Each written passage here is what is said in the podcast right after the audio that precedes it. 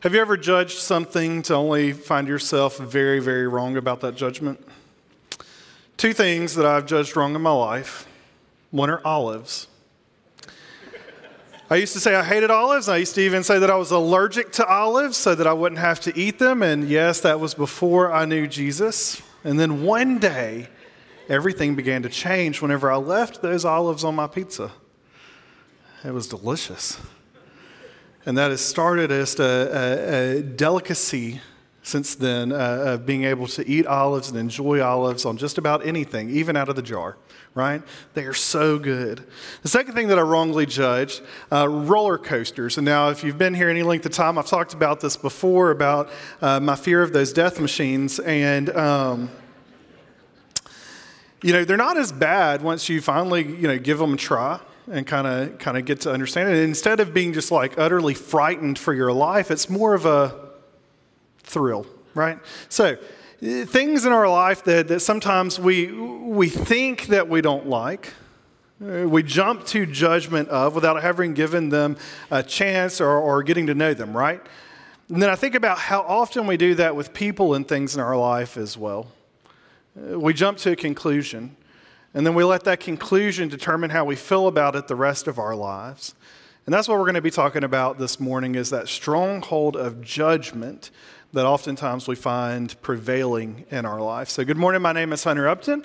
I'm one of the pastors here at Getwell Church Southaven. Glad that you've joined us for worship. Uh, if you're our guest today, glad that you are here as well. And I pray and hope that uh, you receive just a blessing by being here and worshiping with us uh, today. We're continuing in our uh, message series uh, on strongholds. Uh, and it's leading us up till next Sunday, Easter Sunday. But during this series, what we're looking at are those things that literally have a stronghold, a strong grip upon our lives, and how uh, there are strongholds that oftentimes uh, aren't just part of people of the world, but uh, show their, their face uh, in our lives of those of us who are in the church as well. And so we want to ask God to come and break those strongholds, remove the chains, that we would live into the life, the fullness thereof, of what God has in store for us as, as His people. Uh, and so I want to encourage you if you uh, haven't had a chance to follow along in this series, uh, maybe you're new, maybe you, have been out a little bit, that's totally fine. Want to say you can go online to youtube.com slash Getwell Church Southaven. You can find uh, all the previous messages there of this series and others, uh, but would love to have you watch and listen to catch up. Uh, speaking of Easter Sunday, next Sunday is Easter Sunday. We will have three services, 8, 9.30, and 11. Uh, would love for you to pick one to come. There's no reservations required, uh, and you can come as you are. Uh, but we'd love to have you come. We'll have kids ministry at 9:30 and 11, and so I want to make a big plea I did this last week and I'll say it again this week. If you don't have kids, would you consider in your heart of hearts coming to 8 o'clock service to make room for those families that will come at 9.30 and 11 i'm not going to judge you if you show up at 9.30 or 11 but I would love for you to at least consider that this week as you go. And speaking of uh, Easter, this is Holy Week that we're entering into, and we will have a special Holy Week service this Wednesday, April 5th at 6 p.m. here in this room. Uh, would love for you to join us for that time of hymns, uh, uh, teaching. We'll celebrate Holy Communion together, uh, and then we'll have some scripture reading that will help us reflect on the events that lead up to uh, Christ's crucifixion as we enter in and we walk through Holy Week to really focus us uh, so that whenever we gather together next Sunday, uh, it will be quite a celebration of what God has done. Thank the Lord. So, I uh, want to let you know too that nursery will be available next win- this coming Wednesday for that service. Nursery is birth through three years old, but your children older than three are welcome to be in the room with us as we celebrate that time together. All right, let's jump in. Uh, what do you think is perhaps the most famous line in all the Bible? Now, I think that some of us would probably want to argue that uh, for God to love the world, right? I think everyone in here probably is at least familiar with that one. Uh, if you watch TV and sports, you probably have seen Philippians 4.13 on some faces. I can do all things through him who strengthens me, right? Uh, also popular. Well, I want to argue that those are probably towards the top of the list, but to me, probably the most famous uh, verse in all of the Bible, Christians and non Christians alike, it's almost like it's a universally known thing, is the phrase where Jesus says, Judge not, lest you be judged. You see what I'm saying? I mean, everybody you know knows that one, right? Uh, we use it in the church. People who are non Christians use it outside of the church. We use it all the time. And we live in a culture that is so funny, right? Uh, they, all, they want to throw it at us. Judge not, lest you be judged. But yet, y'all, we are so eat up with our judgment of one another that we don't even recognize it. So I want us to see what Jesus has to say about it. If you've got a Bible or a device you read from, we're going to be in Matthew chapter 7, verses 1 through 5. Jesus, he's gathered his disciples together. There's a, a group, a crowd of people who are around him as well. He's sitting on a hillside uh, by the Sea of Galilee, and he's teaching through what's called the Sermon on the Mount. And he says these words, chapter 7, uh, Matthew chapter 7, verse 1. He says, Do not judge, or you too will be judged. For in the same way you judge others, you will be judged. And with the measure you use, it will be measured to you. Why do you look at the speck of sawdust in your brother's eye and pay no attention to the plank in your own eye? How can you say to your brother, Let me take the speck out of your eye, when all the time there's a plank in your own eye? You hypocrite. First take the plank out of your own eye, and then you will see clearly to remove the speck from your brother's eye. These are some strong words that Jesus has used here. And so let's, let's, let's back up and let's look at the first verse here and ask this question what is judgment? So Jesus said, Do not judge, or you too will be judged. And this word judge right here is this Greek word krino. It's the Greek word krino. And whenever you find it in the New Testament, and it was used in, uh, in Koine Greek in ancient Greece, uh, it is generally used uh, when speaking of forming, uh, forming judgments or reaching conclusions about people or things. And so uh, this is where we get the idea of a judge, right? A, a judge who sits in a courtroom. What does a judge do? They sit and they observe the evidence as it's presented. Uh, they evaluate it, and then what do they do? They, they draw a conclusion. They arrive at a certain uh, conclusion, a certain verdict based on uh, what has been presented to them on that evidence. Now, the problem is, is that for, the, for most of us, uh, we are judges, but yet we don't follow that process, right? Uh, we, we've got our robe on and we're ready to judge, and instead of even taking a look at the evidence, we immediately jump to the conclusion, right? That's the kind of judgment that Jesus is talking about here, is us uh, wrongfully uh, finding, uh, placing judgment on someone else. And so this is, this is kind of our working definition of judgment this morning is wrongfully claiming authority, big words there, wrongfully claiming authority to conclude, uh, to conclude another's character, motivation, and or future. Essentially, what Jesus is telling us, this is a warning against hypercriticism. And in his words here in Matthew and to us today, Jesus, he's, he's going deeper than just this judgment, but he's addressing the spirit, that motivation that oftentimes is behind our judgment. Now, we're all, uh, we're all subject to sin from our birth. That's part of our fallen nature. Uh, and our flesh, just by that nature, is very critical. Um, you're probably thinking of people in your life that you know that it just seems like they can't help it. Uh, our flesh, it's critical, it's condemning. Uh, and Jesus, he tells us to stop hypercritically judging others because we've got to be very careful that we don't want to become recipients of that same kind of judgment. And so, Jesus, what he's saying is we've got to cease judging others with this spirit that's, that's disapproving, that's critical, that nitpicks, meaning we, we look and we just raise those uh, annoying, petty, trivial, those frivolous uh, objections of people's lives. Uh, it's this judgmental spirit of denouncing and disparaging, fault finding, uh, of being hypercritical, scathing, or even severe. Why would Jesus say this? Because he knows that that, such, that type of judgment is harsh, that type of judgment is self righteous, it lacks mercy, and it's short on love. Now, unfortunately, as much as sometimes we, we think about others having this type of spirit, this type of uh, stronghold, the church is far from immune from that type of, of, of judgmental spirit. Sometimes uh, we think that having a critical spirit is kind of like a spiritual gift, right? We call it the spirit of discernment. And you probably also know someone who's like that. And yet, Jesus says it's not our place. It's not our place to be the judge. Stop. Stop it. So, as we think about these, these, these judgments that oftentimes we find ourselves in, as we start to feel it welling up inside of us, as it's wanting to start coming out of our mouth, there are two questions that I want you to, to, to ask yourself. The first one is this is am I being objective? Am I being objective? And the second question is this Do I have the whole story? Now, if you can answer both of those, those questions and still be fair in your judgment, then you've done well. However, what I have found that oftentimes we don't do that, but there is one who does it really well, and it's God. It's God. We don't give grace very often. Uh, we don't give the benefit of the doubt. We don't even give time to try to understand the whole story or to even be objective. Instead, we find ourselves jumping straight to that conclusion, wrongfully saying that whatever I've decided is what it's going to be forever and a day.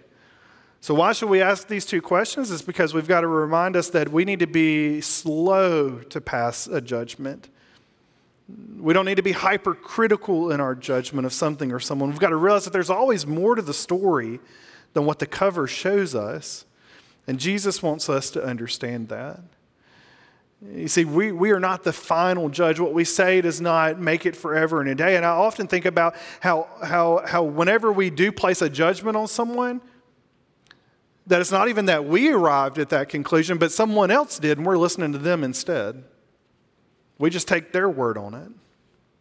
Now, I, I, dabble in woodworking just, just a tad, but here's the thing about sawdust whenever you're, you're doing woodworking is that that speck of sawdust that sometimes ends up in my eye, uh, it's the same type of wood as the board that I'm sawing.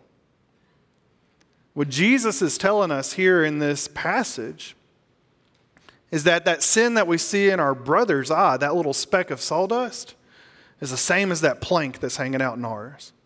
It's all sin. It's all sin. You see, and I want to be careful here because I'm not saying that we can't ever judge someone else because Jesus makes it clear that, that we do have a responsibility and accountability with one another. Uh, verse 1 uh, helps us to understand that. He, he doesn't prohibit us from judging one another, especially our Christian brothers and sisters. Uh, we've got to be able to hold each other accountable without claiming to be uh, the, the ultimate authority over them. Now, a little further in the Sermon on the Mount, chapter 7, and uh, verse 20, Jesus says, By their fruit you will recognize them. So he's, he's showing us that we are able to actually judge in that way, to hold each other accountable uh, in that way. But here's the thing is that our judgment has to be fair. It's got to be fair. Uh, and that we can only judge others by the same standard that we too would like to be judged. The only problem is, is that most of our judgments aren't fair and they are wrong. And it's not because we, we judge according to a standard, we have a standard, but it's because we don't hold them to the same standard that we hold ourselves, or vice versa. See, the heart of the issue is this is that what ju- the stronghold of judgment does for us is it causes us not to see ourselves clearly. Now, think about this talking about standards and judgments. Here's a ruler um, this is how I judge myself. This is my standard. It's so, so easy to attain, so great. It's not very hard at times. Um, I really measure up whichever way you move it, right? Um, it's not bad. But oftentimes, whenever I look at my brother or sister, this is not the measurement that I use, but instead I pull out my uh, trusty uh, longer one and go, hey, we're looking pretty different right now, right? Why is there a difference? Is it because I want to feel better about myself? Why do we use two different measurements? I can't even measure up to this measurement. But yet, we are often so much more gracious to ourselves than we are to our brothers and sisters. We let that stronghold of judgment take us and take us to places and declare things about them and see things about their future that are not true. We use two different standards to measure each other, and Jesus tells us a very frightening truth. And I don't know if you heard it, but I'm going to say it again. It's verse 2. Whatever measure you use, it will be measured back to you. Y'all, we're hypercritical and we're hypocritical. And sometimes we don't even realize it. I think that one of the great life skills that, that none of us seem to have learned is being introspective. Uh, and I, I, don't think growing up it was ever something that was taught to me or ever talked about. It was one of those kind of kooky things that, you know, if you had issues, maybe your counselor told you to do some of that or something. Um, but if we ever want to mature, if we ever want to grow, if we ever want to become more like Christ, we've got to do some searching. We've got to allow the Holy Spirit to come into our lives and to point out to us those ways and places that we have this kind of judgmental spirit, this double standard, if you will. We, we have to be open to listen to his voice. And so, what I want to encourage you to do is to, to ask God to help make you aware. We're blinded by this judgment, this stronghold of judgment, but we need God to make us aware of those places those times when those words coming out of our mouth don't really match up with what God wants. Those times whenever we've made a declaration in our mind and it's how it's affected the rest of the way that we see someone and the way that we interact with someone and the way that we see our world to make us aware of the things in the life that He truly has and desires for us. We need God to convict us. Y'all, conviction is actually a good thing sometimes. We need God to come by His Spirit and convict us and show us where we've wrongfully claimed authority over another person. We need God to make it obvious to, to us. We need Him to break in us that sin pattern that oftentimes we get stuck in. We need God to help us to be humble, to have compassion, and to work to understand, to do that work of understanding instead of just passing judgment. Now, oftentimes, whenever we find ourselves being uh, judgmental, uh, it's usually because we've been offended by somebody. You know, they've done something, they've either looked away or, or we don't approve of their behavior, whatever it may be, so we judge them. We immediately jump to that conclusion. And if we ever do move past that, usually what we move past to is pity. We pity them. Ah, oh, poor them. Wish, wish that things could be different for them. Just feel really bad for them. That's, that's hard. Oh, well, all right. You know, now think about the fact that God could look at us, and because of our sin, He has every right and every reason to judge us and say, wow, it is hopeless. It is helpless. And He didn't just move to pity to say, wow, I wish they could help themselves because that just, oh, that's awful. No. Scripture, and what I love is that Jesus, several times in the gospel, it gives us the words that he was moved to compassion. So we need to move from this judgmental spirit that we have to a spirit of compassion around another person. A spirit that, as God did with us, not wanting to leave us in our sin, but instead made a way for us to have life with Him in a way that we were hopeless and dead. He makes us alive and filled with hope of the future and the glory that's to come. Instead of us placing our judgment upon people and condemning them right then and there to get to know them and to help them move toward the one that can do the work in their lives. See, do you think that there's no hope for those that you've judged? Well, let me tell you about hope. It's not just a myth that one day we're going to all want, but it is the real thing that each of us can have. Friends, if it wasn't for grace, I don't think that any of us would be sitting in this room today.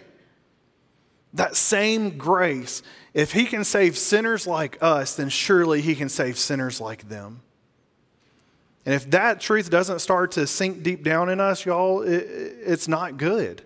We've got to allow God to have his way in our life so that we can be instruments in his hand to do the work that he wants us to do in this world. We need hearts of compassion just as Jesus had. We need to ask him to bring that in our hearts that we would know that nothing is impossible with Him. So let's take a second to think about what judgment does to us.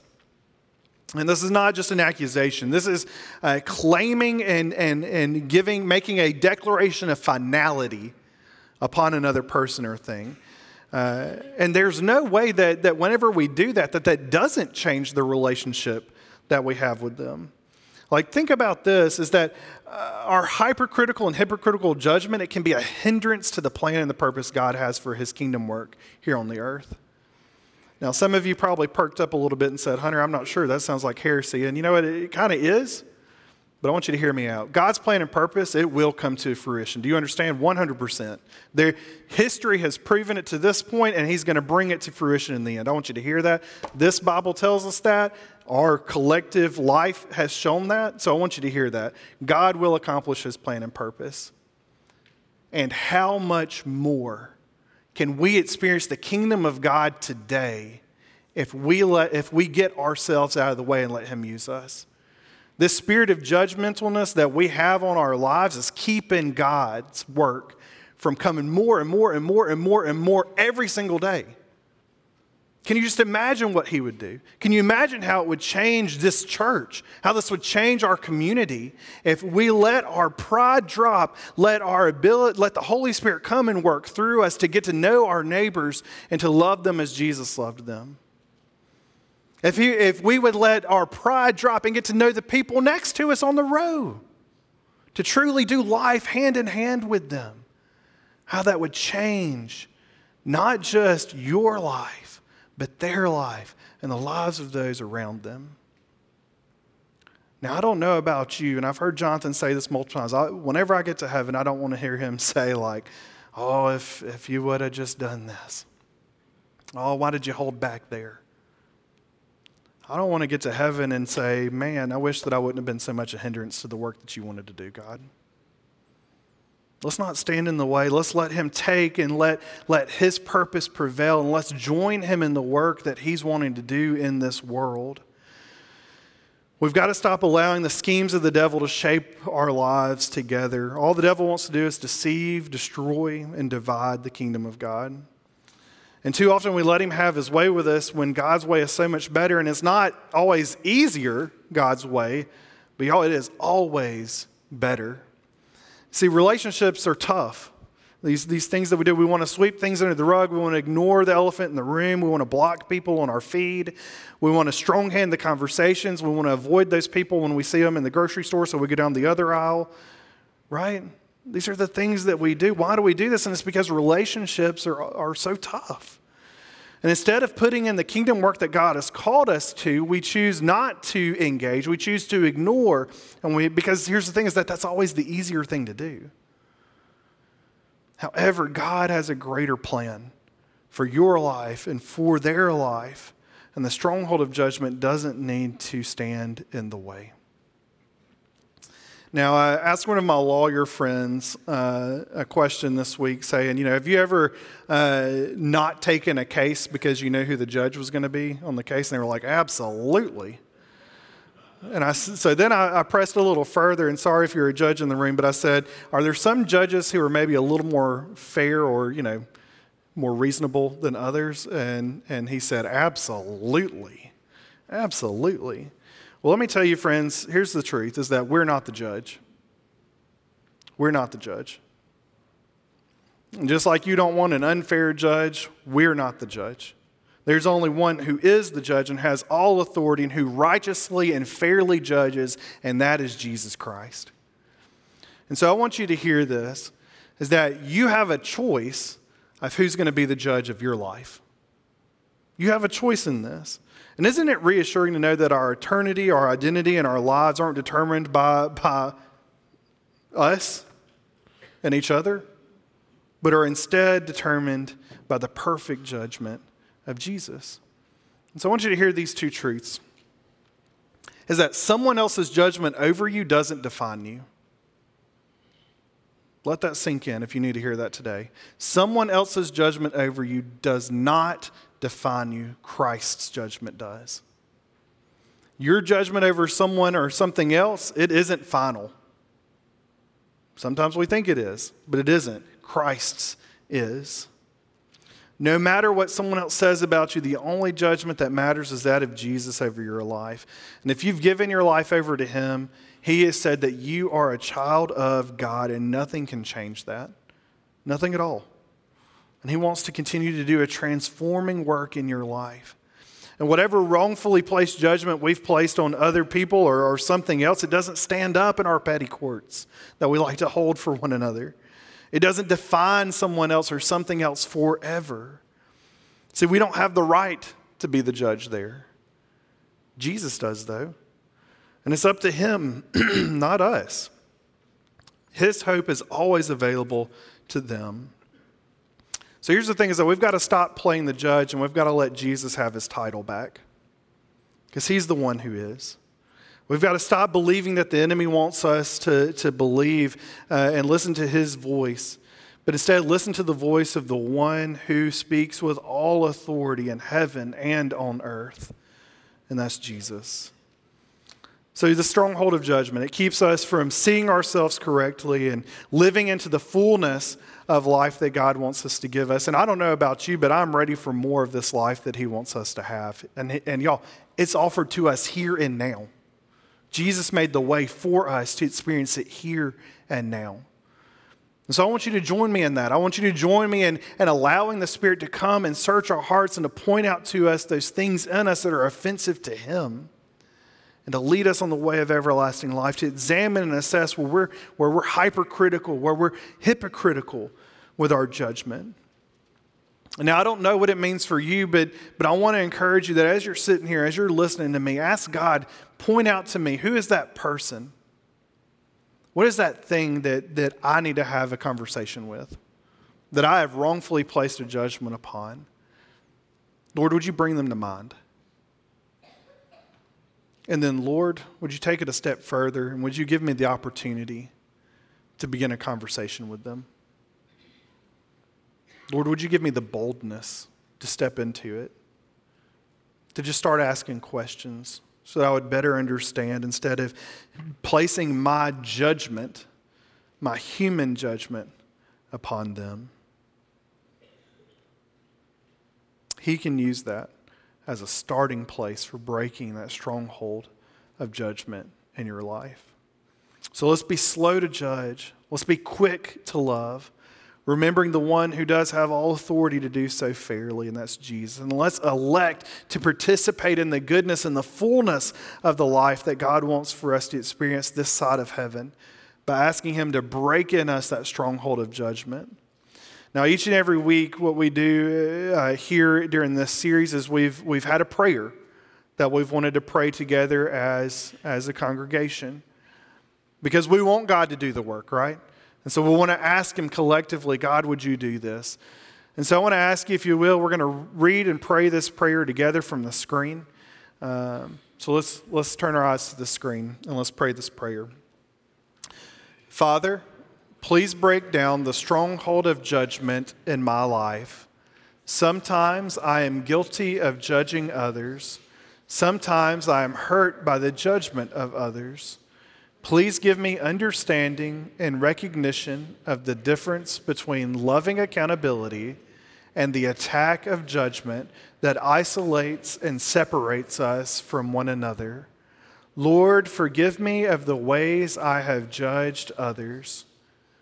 Give me compassion and empathy for others and encourage me to understand the lives of others rather than rushing to judgment. Lord, free me from the weight of the judgment of others.